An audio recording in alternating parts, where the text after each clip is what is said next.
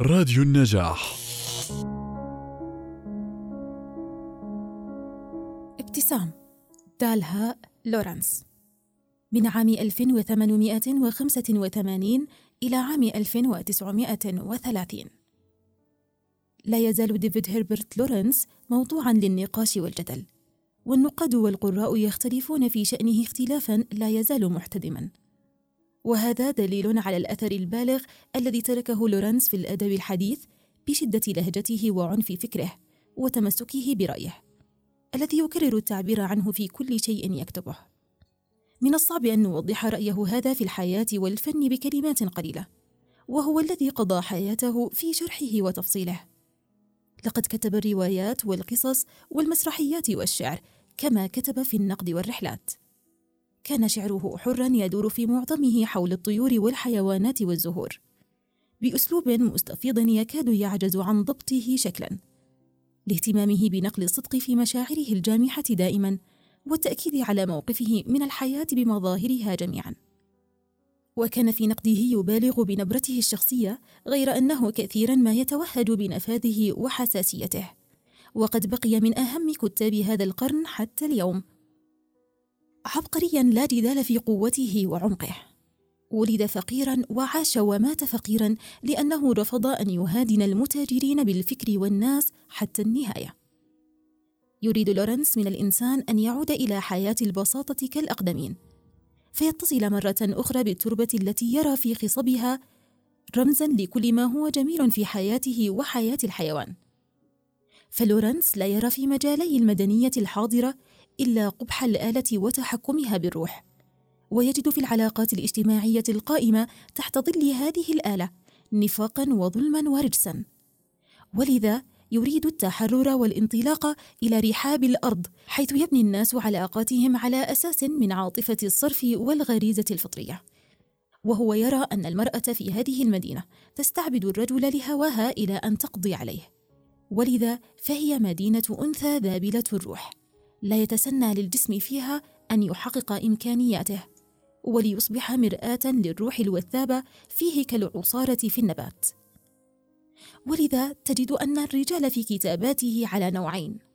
نوع تحرر فأصبح كما يشتهيه لورنس وهذا النوع دائما يشبه لورنس فإن أبطاله كلهم صور مختلفة لنفسه. ونوع مستعبد عنا لمقتضيات الحضارة فضيع رجولته وقضى على نفسه بخسارة الحياة الحقيقية. ولد لورنس في بلدة كلها مناجم فحم قرب نوتنغهام وكان أبوه فحاما معدما غير أن أمه كانت على شيء من الثقافة. ولما كبر مرهف الحس تأثر بأمه وتعلق بها تعلقا شديدا. حتى ليرى القارئ تأثير حبه لأمه في أكثر كتبه.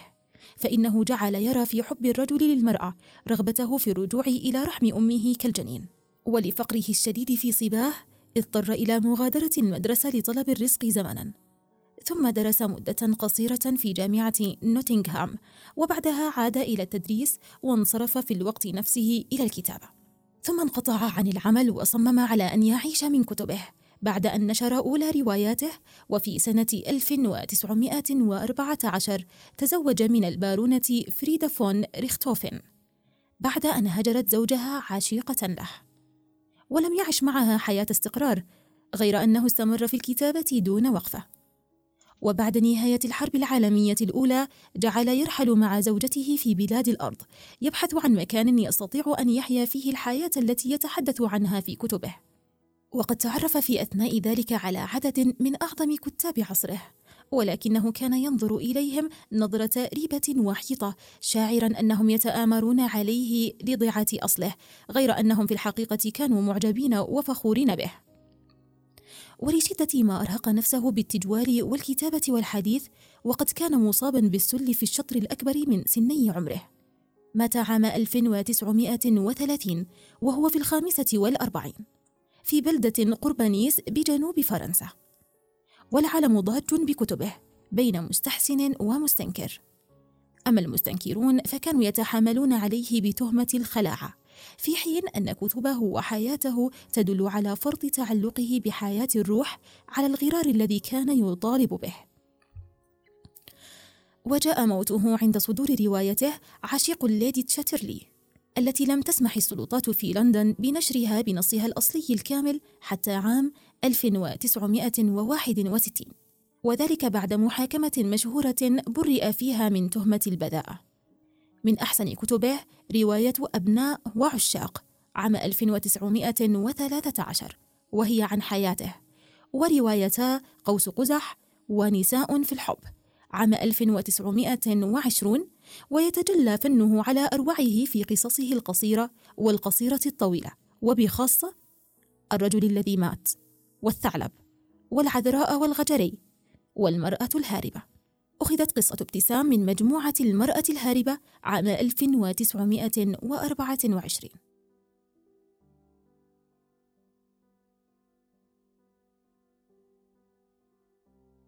ابتسام كان كل ما في البرقية أن حالة أوليفيا خطرة. فعزم على السهر طيلة الليل كضرب من التكفير. إذ شعر أن ذهابه إلى الفراش في عربة النوم في ظروف كهذه إنما هو استخفاف بأوفيليا. ولذا بقي جالسا في عربة الدرجة الأولى وقد أخذ منه التعب. والليل يسدل ستائره على فرنسا. كان عليه في الحقيقة أن يكون الآن جالسا قرب فراش أوفيليا. ولكن أوفيليا لا تريده بقربها. ولذا بقي جالسا يسهر في القطار. كان في أعماق نفسه ثقل هائل كقرحة مملوءة يأسا تنوء به أحشاؤه. وبما أنه كان دائما ينظر إلى الحياة نظرة الرزين غمرته الرزانة الآن حتى بدا وجهه الحليق الأسمر الجميل كوجه المسيح على الصليب. وحاجباه الأسودان الثقيلان مشدودان بعنف. لحدة ما يناوشه من ألم. كان الليل في القطار جحيما وما من شيء فيه حقيقي. فقد كانت المرأتان الإنجليزيتان المتوسطتا العمر والجالستان إزاءه. قد ماتتا منذ زمن. ولعلهما ماتتا قبل أن يموت هو نفسه لأنه بالطبع كان ميتا. بدأ الفجر الأشهب ينبث رويدا في الجبال التي على الحدود. فنظر إليه بعينين لا تريان ولكنه جعل يردد في فكره. ولما قدم الفجر معتما كئيبا قارصا في برده مع زخات المطر الباكرة. أطبقت جفنيها الهادئين فكان لها. صباح غير صباحنا. غير أن وجهه الرهباني المعذب الذي لا تتغير قسماته لم تبدو عليه أمارات الاحتقار الذي ملأ صدره أو أمارات احتقاره لنفسه لهذا السقوط في عاطفته. وصل إلى إيطاليا فنظر إلى ما حوله بشيء من الكره. وإذا ما عاد يقوى على شعور كثير فقد استشعر كرها طفيفا فقط حين رأى الزيتون والبحر كأن في الأمر خدعة شعريه كان الليل قد هبط ثانية عندما بلغ دار الأخوات الزرق حيث شاءت أوفيليا أن تقيم.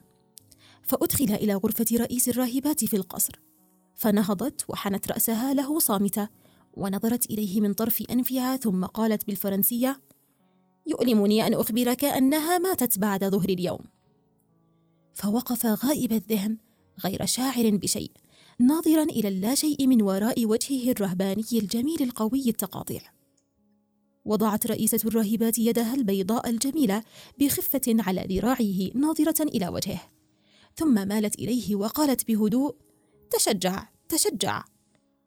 فتراجع إلى الوراء لأنه كان دائما ينذعر إذا مالت إليه امرأة على ذلك النحو. ورئيسة الراهبات في أثوابها الفضفاضة فائضة بالأنوثة. أجاب بالإنجليزية طبعا أتسمحين لي برؤيتها؟ قرعت الرئيسة جرسا فجاءت راهبة صبية وهي شاحبة بعض الشحوب ولها في عينيها السمراوين شيئا ما ساذجا ولعوبا معا. فتمتمت الرئيسة بكلمات التقديم وحيت الصبية الرجل بحياء تحية لطيفة غير أن ماثيو مد يده كغريق يتشبث بآخر قشة. ففردت الراهبة الشابة يديها البيضاوين ودفعت بخجل إحداهما في يده وإذا يدها سالبة في الملمس كعصفور نائم. وإذا هو يفكر في أعماق جحيم بؤسه التي لا تسبر ما أطيب هذه اليد؟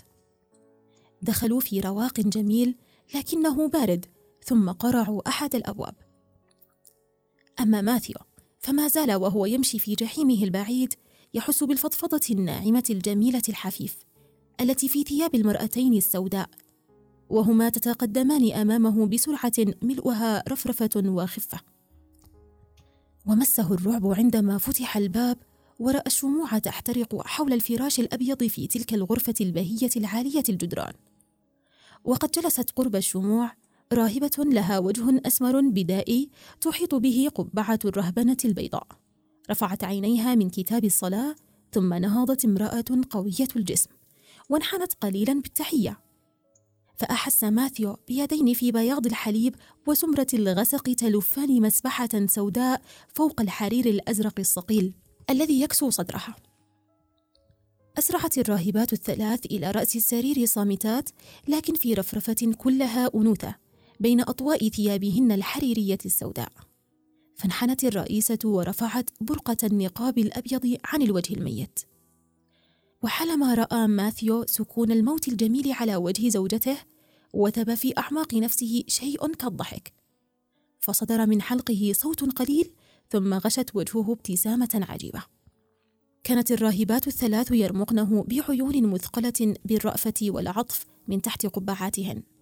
وهن واقفات في ضوء الشموع الذي كان يرتعش دافئا متالقا كشجرة عيد الميلاد.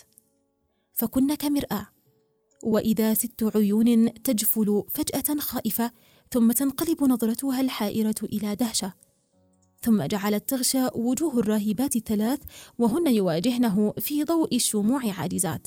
ابتسامة غريبة ظهرت بدون إرادة منهن وجعلت الابتسامة تنمو في كل من الوجوه الثلاثة باختلاف كثلاث زهرات رقيقة تتفتح. فكانت في الراهبة الصبية الشاحبة أقرب إلى الألم مع شيء من نشوة ماكرة. أما وجه الأخت التي كانت تحرس الغرفة وهي امرأة ناضجة مستوية الجبين فقد تجعد بابتسامة وثنية ابتسامة بطيئة دقيقة جدا في روح فكاهتها التي ترجع إلى العصور الغابرة. كانت تلك ابتسامة أتروسكية دقيقة لا خجل فيها ولا رد عليها. أما الرئيسة وكان وجهها كبير التقاطيع كوجه ماثيو فحاولت جهدها ألا تبتسم. غير أنه رفع في وجهها دقنه الضاحك الحاقد فطأطأت برأسها حين جعلت الابتسامة تنمو وتنمو في وجهها هي أيضا. وفجأة غطت الأخت الصبية الشاحبة وجهها بكمها وجسمها ينتفض. فأرسلت الرئيسة ذراعها حول كتف الفتاة وتمتمت في فيض من عاطفة إيطالية. مسكينتي الصغيرة ابكي ابكي يا مسكينتي الصغيرة. غير أن القهقه كانت ما تزال في ثنايا تلك العاطفة. وأما الأخت السمراء القوية الجسم فوقفت لم تتغير قابضة على الخرزات السوداء وابتسامتها الصامتة جامدة على وجهها. حينئذ التفت ماثيو فجأة إلى الفراش ليرى إذ كانت زوجته الميتة قد لحظته. وكانت تلك لحظة رعب. غير أن أوفيليا اضطجعت جميلة تثير الحنان. وأنفها المحدد الصغير الميت مرتفع ووجهها كوجه طفل عنيد ثابت في عناده الأخير. فغادرت الابتسامة ماثيو وحلت مكانها نظرة الاستشهاد. ولم يبكي. إنما نظر إليها ونظره خلا من كل معنى. بدا أن النظرة تعمقت في محياه حين قال لنفسه كنت أعلم أن هذا الاستشهاد في انتظاري. كانت جميلة جدا ماهرة جدا عنيدة جدا قوية الشبه جدا بطفل وكانت ميتة كل الموت. فشعر بفراغ لا يحدي بين جوانب نفسه. مر على زواجهما عشر سنوات. لم يكن هو في أثنائها مثال الزوج الكامل. لا لا أبدا. ولكن أوفيليا كانت تصر دائما إلى اتباع هواها. فقد عشقته ثم عندت فهجرته. ثم غدت مبهمة الشوق مرة كثيرة الإزدراء مرة سريعة الغضب مرة وهكذا اثنتي عشرة مرة. واثنتي عشرة مرة عادت إليه طائعة. لم يلد لهما ولد في حين أنه كان يرغب في الأولاد مدفوعا بقسط عاطفته فغمره حزن كثير. أما الآن فإنها لن تعود إليه. هذه المرة الثالثة عشر ولن تعود إليه أبدا. أحقا أنها لن تعود؟ لقد شعر بها وهو في هذا الظن تنخزه بين ضلوعه تستفزه على الابتسام. فتلوى قليلا وغشى جبينه كفهرار وهو يقول لنفسه إنه لن يبتسم. ضغط بفكه العريض العاري وأظهر أسنانه الكبيرة ونظر إلى المرأة الميتة التي ما زالت كثيرة الاستفزاز وفي نفسه أن يقول كأحد الأشخاص في رواية ليديكنز أبدأت مرة أخرى؟ إنه لم يكن كاملا فليفكر في نقائصه. التفت فجأة إلى النساء الثلاث اللواتي كن قد انسحبن وراء الشموع. فجعلن يرفرفن بقبعاتهن البيضاء بينه وبين العدم. تألقت عيناه وأبرز أسنانه وزمجر. إنني نادم! إنني نادم يا رب! فصرخت الرئيسة منذعرة صرخة خافتة. وافترقت يداها بسرعة ثم انضمتا ثانية في الأكمام الضافية الكثيفة كعصفورين محبين يأويان إلى عشهما. فأخفض ماثيو رأسه ونظر حوله مهيئا نفسه للهرب. وشعرت الرئيسة في ركن بعيد تصلي بصوت خافت أبان الذي في السماوات. وخرزات مسبحتها تتأرجح. وانسحبت الأخت الصبية الشاحبة إلى ركن أبعد غير أن الأخت القوية الجسم بقيت عيناها السوداوان تتلألآن كنجمين يتفكهان فوق رأسه إلى الأبد. وإذا هو يشعر بالابتسامة تنخره بين ضلوعه مرة أخرى. فقال للنساء مفسرا معتذرا اسمعن إنني مضطرب جدا فالأفضل لي أن أذهب. رفرفن في حيرة فاتنة ومرق هو إلى الباب. ولكنه ما كاد يمشي حتى عاودت الابتسامة وجهه. إذ أشعلتها زاوية عين الراهبة القوية الجسم بسوادها وتألقها الذي لا ينقطع. وقال في نفسه أنه ليود لو استطاع أن يمسك بيديها اللتين هما في بياض الحليب وسمرة الغسق. وهما منطويتان في لذة حسية كعصفورين يتحابان غير أنه أصر على التفكير في نقائص نفسه. فزعق لنفسه إنني نادم يا رب. وإذ هو يزعق شعر بشيء ينخزه بين ضلوعه قائلا له ابتسم. أما النساء الثلاث اللواتي بقين في الغرفة العالية الجدران فقد نظرت بعضهن إلى بعض وارتفعت أيديهن بسرعة مدة لحظة كأنها ستة عصافير تطير فجأة من بين أوراق شجر ثم تحط. قالت الرئيسة بعطف ورأفة مسكين! فصاحت الراهبة الصبية يدفعها دافع ساذج حاد. نعم نعم مسكين. ثم دنت الرئيسة دون حس من السرير وانحنت فوق الوجه الميت. وتمتمت قائلة يلوح على هذه المسكينة أنها تعرف. أليس كذلك؟ فانحنت الرؤوس الثلاثة بقبعاتها ورأينا لأول مرة التجعيد الطفيف الساخر على جانبي فم أوفيليا. فنظرن في دهشة مرفرفة وهمست الأخت الصبية المنتشية لقد رأيته. ثم وضعت الرئيسة برفق النقاب الجميل الصنع فوق الوجه البارد. وتمتمن بصلاة للروح وهن يعددن الخرزات. ثم ثبتت الرئيسة شمعتين من الشموع على مسماريهما قابضة على الشمعة الغليظة بقبضة طرية قوية ودافعة إياها سفلا على المسمار إلى أن تثبت وجلست الأخت القوية الجسم السمراء الوجه ثانية وأخذت كتاب الصلاة الصغير بين يديها وخرجت الأخريان. وحفيف أثوابهما مسموع إلى الرواق الأبيض الكبير. وبينما هما تقلعان بأثوابهما السوداء بهدوء. ودون ما صوت كأوزتين سوداوين على أمواه النهر. ترددتا فجأة. فقد رأتا معا شكل رجل مهجور في معطف كئيب يتسكع في البرد بعيدا في آخر الرواق. وبالحال حثت الرئيسة خطاها مسرعة ورآها ماثيو قادمتين نحوه. رأى ذينك القدين الكبيرين ولكل منهما وجه في إطار ويدان تائهتان وكانت الأخت الصبية تمشي على بعد قليل وراء الكنيسة.